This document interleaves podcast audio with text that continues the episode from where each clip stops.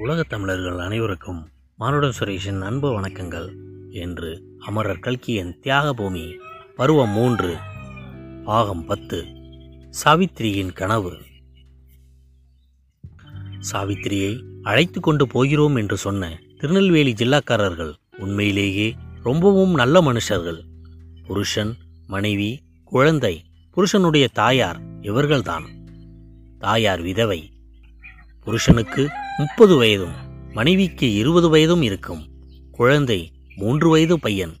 அவர்களில் யாரும் பார்ப்பதற்கு அவ்வளவு லட்சணமாயில்லை கணபதி அவனுடைய பெயருக்கு ஏற்றது போல கட்டை குட்டையாயும் கொஞ்சம் இளந்தொந்தி விழுந்தும் காணப்பட்டான். கருப்பு நிறந்தான். முகம் கண்ணமும் கதுப்புமாய் சப்பட்டையாயிருந்தது. ஜெயம் அவனை விட சிறப்பு ஆனால் முகத்தில் அம்மை விடு. போதாததற்கு மேல்வாய்ப்பல் இரண்டு முன்னால் நீண்டு வந்திருந்தது. இதை மறைப்பதற்காக ஜெயம் அடிக்கடி உதட்டை இழுத்து மூடிக்கொண்டிருந்தாள். அவள் நாலைந்து மாதமாக ஸ்நானம் செய்யவில்லை என்று தோன்றிற்று. இந்த குடும்பத்தார் ஒருவரோடு ஒருவர் கொண்டிருந்த அன்னோன்யம் சாவித்திரிக்கு அளவில்லாத ஆச்சரியத்தை அளித்தது. என்ன அன்பு என்ன அக்கறை? ஐந்து நிமிஷத்திற்கு ஒரு தடவை. ஜெயா ஏதாவது வேணுமா? என்று கணபதி கேட்டுக்கொண்டிருந்தான். ஏண்டாப்பா பிள்ளைத்தாச்சி பெண் பட்டினியா இருக்காளே? ஏதாவது வாங்கிட்டு வந்து கொடையண்டா? என்று தாயார் அடிக்கடி சொல்லி கொண்டிருப்பாள். நான் தான் வெறுமனே சாப்பிட்டுட்டே இருக்கேனே. அம்மா தான் பச்சை ஜலம் வாயில விடாம இருக்கார். அவளுக்கு ஏதாவது பழங்கிலம் வாங்கி கொடுங்கோ என்பாள் ஜெயம். ஜெயம் எதற்காவாது எழுந்து நின்றாள். சொல்லி வைத்தாற்போல் கணபதி அவனுடைய தாயார் இரண்டு பேரும் எழுந்திருந்து என்ன வேணும் ஜெயா? என்று கேட்பார்கள். கொஞ்ச நேரம் அவள் உட்கார்ந்திருந்தபடியே வந்தாள். தாடியம்மா ரொம்ப நேரம் உட்கார்ந்திருந்தா காலை குரக்களி வாங்கும்.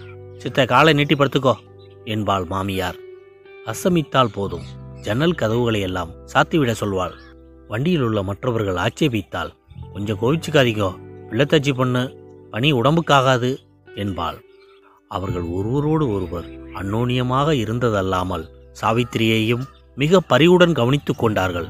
சில சமயம் அந்த அம்மாள் சாவித்திரியின் கஷ்டங்களை பற்றி பேச ஆரம்பித்து விடுவாள். ராஜாத்தி மாதிரி இருக்கா? இவளை ஆற்றுல வச்சுட்டு அந்த முடம் எங்கெல்லாமோ சுற்றி அலைகிறானே என்றும் நல்ல மாமியார் வச்சாடி அம்மா உனக்கு இப்படி எட்டு மாத கர்ப்பிணியை தனியாக அனுப்புறதுக்கு எப்படிதான் மனம் வந்ததோ? என்று சொல்வாள். கணபதி பேசாமல் இரும்மா என்று அடக்குவான். நீ சும்மா இருடா. என்னமோ அந்த துஷ்டைகளுக்கு பறிஞ்சு பேச வந்துட்ட. உனக்கு என்ன தெரியும்? ஊர் சமாச்சாரம். இந்த சாது பெண்ணை அந்த ராட்சசி படுத்தி வச்சது ஊரெல்லாம் சிரிப்பாக சிரிச்சது பாவம். இவளுக்கு பிறந்தகமும் வகையில் போல இருக்கு. அவா தான் வந்து தலைச்சம் பிள்ளத்தாச்சியை பார்த்துட்டு அழைச்சிட்டு போக வேண்டாமோ? என்பாள். மாமியார் இப்படி பேசும்போதெல்லாம் மாட்டுப்பெண்ணின் முகத்தில் பெருமை கூத்தாடும். அவளுக்கு புத்தகத்தைப் போலவே பிறந்த வீடும் நன்றாய் வாய்த்திருந்தது என்று சம்பாசனையில் சாவித்திரி தெரிந்து கொண்டாள். ஜெயத்தின் தகப்பனாருக்கு இரண்டு மாதமாய் உடம்பு சரியில்லை என்று தகவல் வந்ததாம்.